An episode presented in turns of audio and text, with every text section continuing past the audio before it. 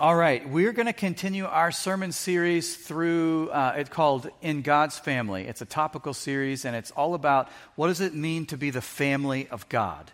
How do Christians interact? And one of the ideas behind this series is thinking about the difference between a hotel and a home.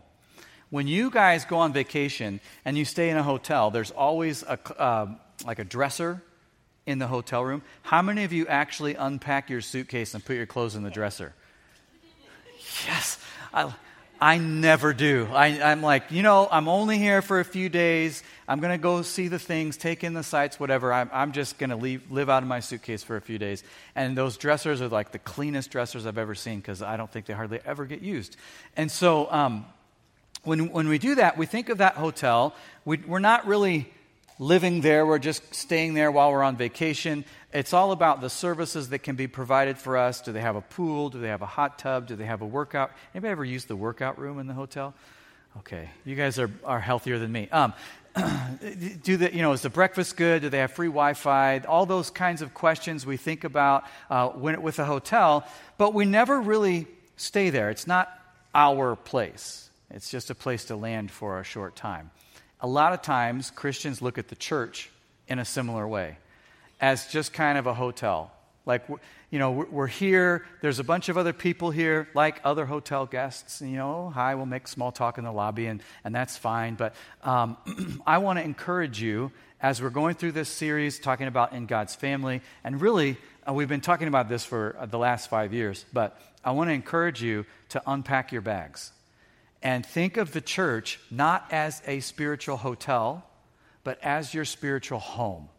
And the people that are sitting here this morning aren't other guests that happen to be in the hot tub at the same time you do so you can make polite, friendly small talk.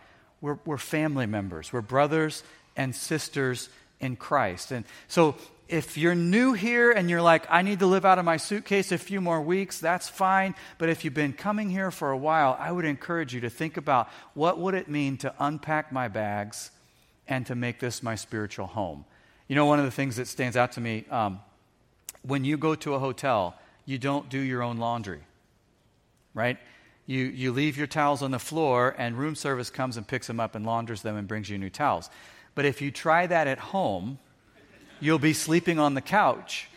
Uh, and if you're single and you try that at home, you will eventually run out of towels because if you don't wash the towels, nobody washes the towels, right? So, one of the ways that we can start thinking of the church as our home is to start thinking about how can I help out around the house?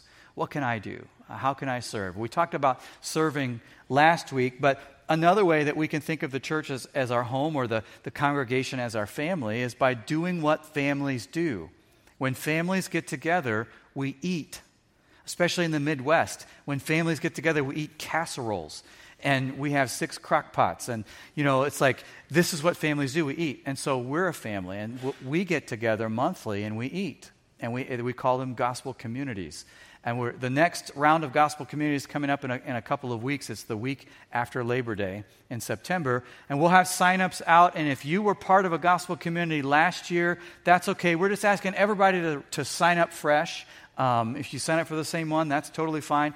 But it's just an opportunity to come together, to get to know one another, to move from uh, I think I've seen that person before, but I don't really know them, to, hey, I know your name. We're, get, we're starting to build a relationship. I'm starting to unpack my bags and think of this as my family and a family gathering. So I want to encourage you to do that. We'll get more information. The, the sign-ups for gospel communities will be out next Sunday, and we can start signing up for those. Um, but that's the idea behind this series of In God's Family. What does it mean to be the family of God? Now, I had planned on a certain topic to talk about this week, uh, this Sunday, but as I was having different conversations with people and, and different things came up through the week, I really felt like the Lord was redirecting me to a different topic than the one I had planned. Um, and so last week we talked about serving one another, and we talked about doing that through the manifestations of the Spirit, which is a really weird sounding phrase.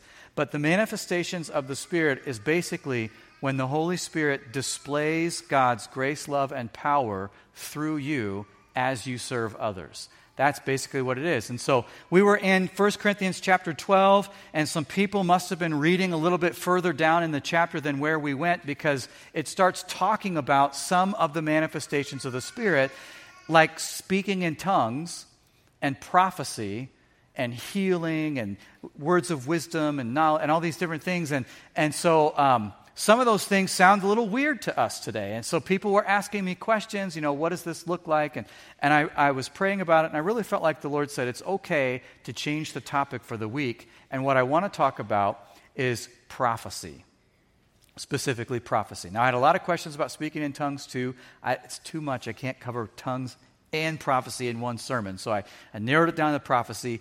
And really, what I want the, the title of this sermon would be In God's Family, we build one another up. We don't tear one another down, we build one another up. And we do that, one way that we do that is through prophecy. Now, prophecy is something that a lot of people don't understand. There's a lot of confusion about it. And so I, we're going to look at this topic. We'll jump all over different places in the Bible as we do that. All the verses will be up on the screen. You can follow along as best you can. But I wanted to start by giving you a positive and a negative example of prophecy so we can start to put our heads around what this is and how does it work in the church today. Here's a positive example. A couple of years ago, Corinne and I went on a pastor's retreat in Colorado. And we were meeting with other pastors, and the purpose of this retreat was to study the Word together, pray together, and practice hearing God speak together in a safe environment. And so uh, we did different things, and one of the things that we did is they grouped us into small groups, and, they, and we didn't know anybody at this conference before we went. So they grouped us into small groups, and they said, We're going to go around in the circle, and we're going to pray for each person one at a time. And none of us knew, any, knew each other, but they said, Don't share any prayer requests. Instead, we're going to ask God, What do you have to say for this person? And then we're going to take a few minutes of quiet listening. And when thoughts come to our mind, we're going to share those thoughts, no matter how far out of left field they seem, how weird or unrelated they seem. It's a safe group, it's a safe circle. Share it, and then we'll talk about is this from God? Is this not from God? How do you know? And, and through that practice, we'll begin to discern when it's God speaking and when it's not. So we were in a small group, and there were some women in the group, and there were some men in the group, and we were going around the circle, and there was an older woman. Her name was Cindy, super sweet. And uh, as we were praying for Cindy, we'd never met her before, nobody knew each other. One of the other women in the group said, Okay, um, I have this thought and it's really weird and it doesn't make any sense, but I'll share it because we're supposed to be practicing this. And she said, As I was praying for you, Cindy, I had this idea sort of in my imagination of you wearing a Batman costume. And she was like, I don't know what that means. And so I was asking God, like, is this from you? Is this last night's pizza? Um, you know, like, what does this mean? And she said, I, I really felt like the Lord said, you know, when Bruce Wayne uh, puts on his Batman costume, he goes out and he helps people. He saves them from their problems and whatever, and nobody knows it's Bruce Wayne. All they see is Batman. And so, uh, and she said, I feel like you're the kind of person, Cindy, that puts on Jesus. And you go out and you share the love of Christ with people and you help them in their needs and you, and you figure out what they need and how to, and they don't actually see you, they see Christ reflected in you. And this um, little woman, a little old woman, began to cry. And she said, When I was a little girl, I was president of the Batman Club in our neighborhood. I loved Batman, and, and, I was president of the Batman Club in our neighborhood. And she said, I pray all the time that God would let other people see Christ reflected in me and not me. And I try to, every day, I try to, who can I help today? And may they see Christ in me. And so these two women had never met, never known each other, and we were just kind of blown away. That's a positive example of God speaking a prophetic word through somebody to encourage another person. Positive example. Now, what about negative examples of prophecy? Well, go to YouTube and Google 2020 presidential election you'll find about 800 negative examples of people who claimed to be prophets saying, Thus saith the Lord, this person will win the election. And then when he didn't win, Thus saith the Lord, the election results will be overturned. And then it wasn't overturned. Thus saith the Lord, we were wrong. They never say that part, right? negative examples of people claiming to speak on behalf of God when clearly they were wrong. So, prophecy, what is, what is it? How does it work? How do we incorporate this practice as a body of believers to build one another up, not tear one another down? Because the world spends enough time tearing each other down. Christians are called to be different. We're called to build each other and others up. So, how do we do that? At the very forefront, I want to state my own presupposition or pre understanding, I believe that every single Christian can be used by God in supernatural ways to build others up. Every single Christian. Even if, as many was sharing with us, you got saved in April and you start being a camp counselor in June. Saved for a month and a half, and now I'm being used by God in supernatural ways to build others up. You don't have to be a Christian for 20 years. You don't have to have a seminary degree. You don't have to know all the books of the Bible in order in order to be used by God in supernatural ways to build others up. If you are a follower of Christ, you can be used by God. And so I, I just want to say that at the forefront. That is, I believe that is very true. Every Christian can be used by God in supernatural ways to build others up. As we talk about prophecy specifically, I want us to think through two questions what do we need to know, and what do we need to do? And the first question, what do we need to know? Number one, we need to know what prophecy is. Prophecy is sharing God's words with others in the power of the Spirit to build them up. Now, the Bible, you will not find a single Bible verse that says, this is the definition of prophecy. Doesn't, doesn't exist. You have, to, you have to look at what the scripture says about prophecy, and you have to put those things together and synthesize them into an understanding. Prophecy is sharing God's words with others in the power of the Spirit to build them up. Not sharing my ideas, sharing God's ideas. It's not me coming up with this myself, it is empowered by the Holy Spirit. Prophecy is a manifestation of the Spirit, like we talked about last week, and it's for the purpose of building others up, not tearing them down. Okay? We're going to look at some uh, scriptures where we get some of those ideas from. But prophecy can include, for example, it can include a call to repent.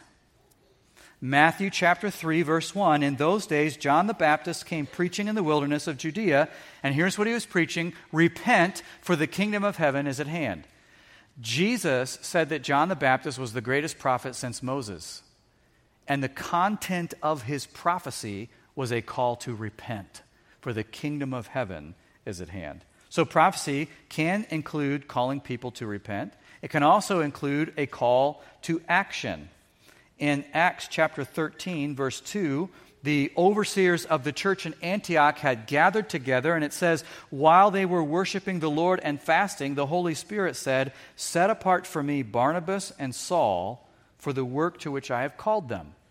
They were praying, they were fasting, and the Holy Spirit prophetically spoke and called them to a specific action. Barnabas and Saul, we know Saul better as the Apostle Paul, and they went on their missionary journey, and Paul wrote lots of the New Testament, and the rest is history because the Spirit spoke and called them to action. Uh, prophecy can also include foretelling future events.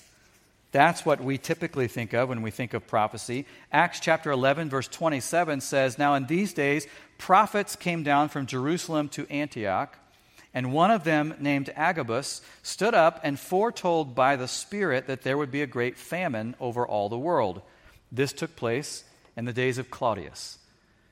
Agabus, empowered by the Spirit, predicts a famine. It happened a few years later. So, prophecy can include predicting the future or foretelling future events. It can also include speaking a blessing over others. We're not going to read through all of it, but most of Genesis chapters 48 and 49 are one long prophetic blessing that Jacob spoke over his sons and grandsons. So when we speak God's blessing over others, that can be prophecy. Um, and the last thing on my list is that prophecy can include strengthening, encouraging, and comforting others. 1 Corinthians chapter 14 verse 3, uh, Paul is writing this chapter and he's talking about speaking in tongues and he's talking about prophecy and he's just said something about speaking in tongues in verse 2 and then in verse 3 he says on the other hand, the one who prophesies speaks to people for their upbuilding and encouragement and consolation. So prophecy can include, let's look at that list again. It can include a, a, call to repent, a call to action, foretelling the future, speaking a blessing over others, and strengthening, encouraging, and comforting others. In the church, we call that edification. That's kind of a weird word, but that's what it means. Notice that of the five bullet points on that list, only one has to do with predicting the future. Only one. What we can learn from that is the vast majority of prophecy is not predicting the future or who's going to win the World Series or who's going to win the next election. The vast majority of prophecy is simply speaking God's word to others in a way that encourages and builds them up. That's what most of prophecy is in the Bible and in the church today. Most of it is sharing God's words with others in the power of the Spirit to build them up and not tear them down. The second thing that we need to know about prophecy is that prophecy must be tested. It must be tested. Just because someone comes and says, I have a word from the Lord, does not mean they have a word from the Lord. Prophecy must be tested. Look at 1 John chapter 4 verse 1. Beloved, do not believe every spirit, but test the spirits to see whether they are from God. For many false prophets have gone out into the world. Now, we read a verse like that and we say, How do I test the spirits? How do I know if they're from God? He tells me to test it and not to believe everything, but how do, how do we even figure this out? And a lot of times, what we do when we read a verse that sparks a question, we stop and we try to figure out the answer to that question. But sometimes, if we read a few more verses, that question's answered. Look at verse 2. By this you know the Spirit of God.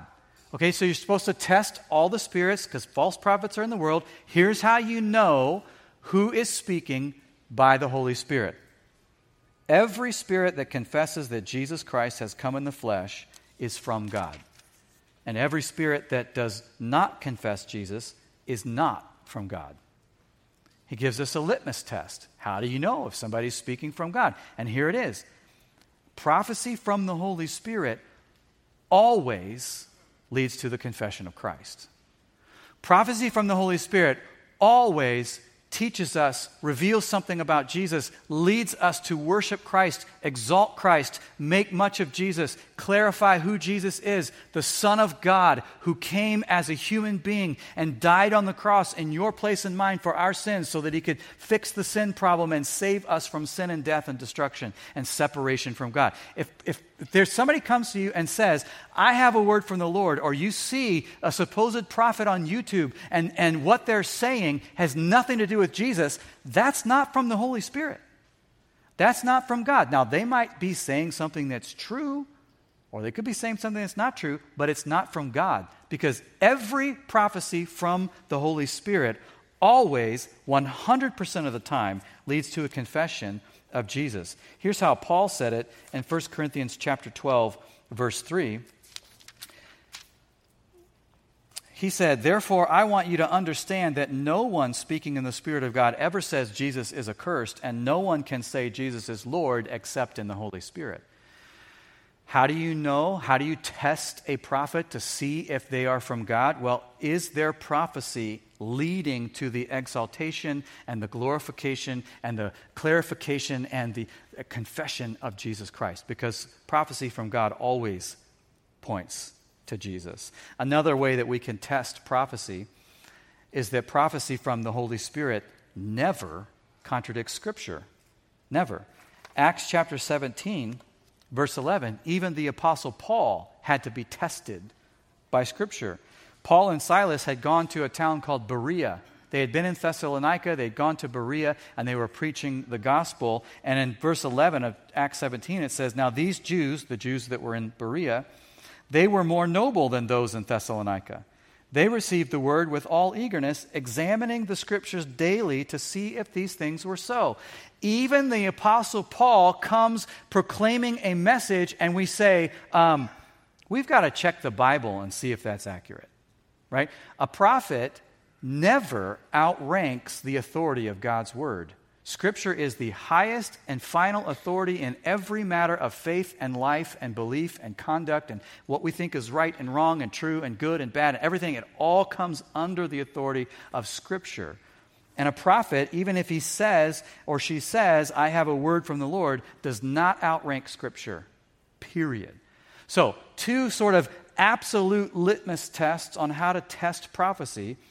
Prophecy always leads to the confession of Jesus, and prophecy never contradicts Scripture. And by those two tests, we can begin to see if a prophecy is from the Holy Spirit. So that's what we need to know. Now, what do we do? How do we apply that? This is not about information, it's about application. So, what should we do with this knowledge? Well, number one, we should ask God to empower us to build each other up by speaking his words to one another. In other words, ask God to empower you to prophesy to your brothers and sisters in Christ, to build them up, to speak his words. Uh, 1 Corinthians chapter 14, verse 1, Paul, uh, he, this whole chapter is about speaking in tongues and prophecy, and maybe we'll do a follow up podcast about speaking in tongues if you want to know more about that. It's just too much information to get all in one sermon. But as he's introducing this conversation about prophecy and tongues, here's what he says in verse 1 of chapter 14 Pursue love and earnestly desire the spiritual gifts, especially that you may prophesy. Earnestly desire this, especially that you may prophesy. And then he says again at the end of chapter 14, in verse 39, as he cl- concludes this conversation, he says, So, my brothers, earnestly desire to prophesy and do not forbid speaking in tongues.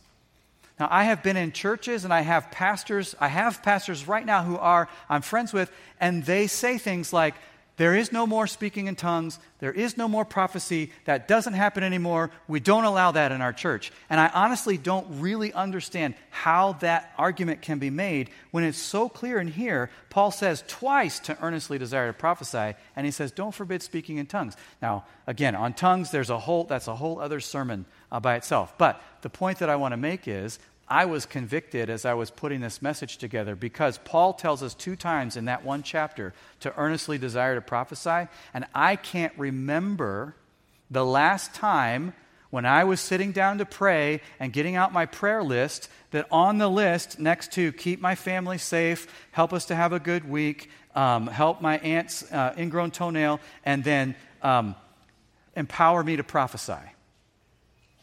I can't remember the last time that I sat down and asked God to empower me to prophesy, that that was on my list of prayer requests. And for most of us, my guess is that's probably not a prayer request that you raise up to God all that much either. But Paul tells us twice that we should ask God, that we should seek this, that we should pursue it. So that's the first thing that we should do is ask God to empower us to build each other up by speaking his words to one another. And the second thing that we should do is practice. You don't get better at anything unless you practice. You'll never learn to hit the baseball very far if you never practice, right? So we need to practice. So we need to do that in safe and comfortable ways. remember, every Christian can be used by God in supernatural ways to build others up. So all we need to do is we, is we need to practice. And you know, as you start thinking about that, we get kind of nervous. What if I ask God for an encouraging word for somebody and I don't hear anything? That's okay. I, I, do this a lot. I pray and I ask God, what do you want me to pray for this person? And I don't hear anything.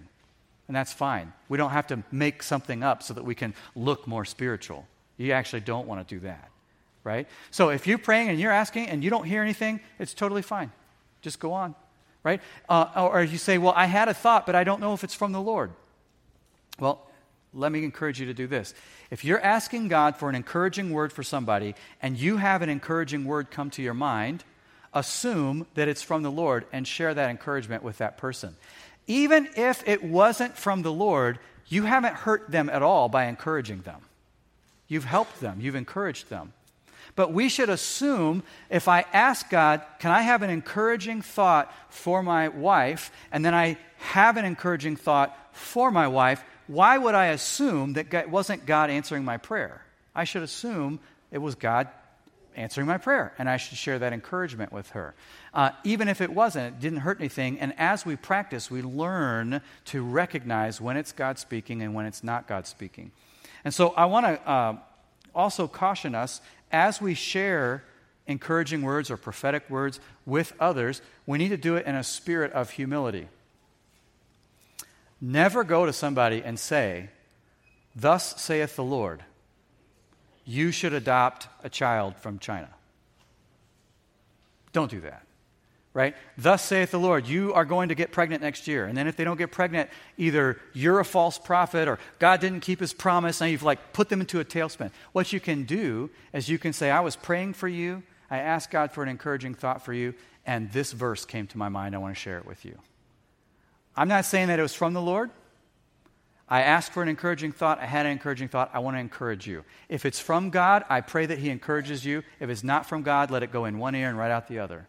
Right? But we need to be hu- hu- hu- humble, humility, humble in how we share. And don't claim to speak for God if you don't, if you're not. Right? So, as we're practicing, as we're sharing, speak with humility.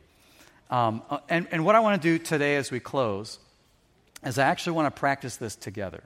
So I, I had planned on grouping you guys into like little pairs and having you each pray and ask God for an encouraging word and share it with each other right here. And the, the staff was like, that might be a little bit of like drinking from a fire hose. Um, so what I want us to do, you'll need a, you'll need a piece of paper, and there's, there's pads of paper um, near you and a pen. You can use your phone to take a note. I find when I get my phone out, I'm distracted. So if you, if you want to take a note on your phone, that's fine, but you need some way to write a note down. Um, I have a journal, uh, a listening journal, and I record when I think I've heard from the Lord or, or not, um, prayer requests or things like that.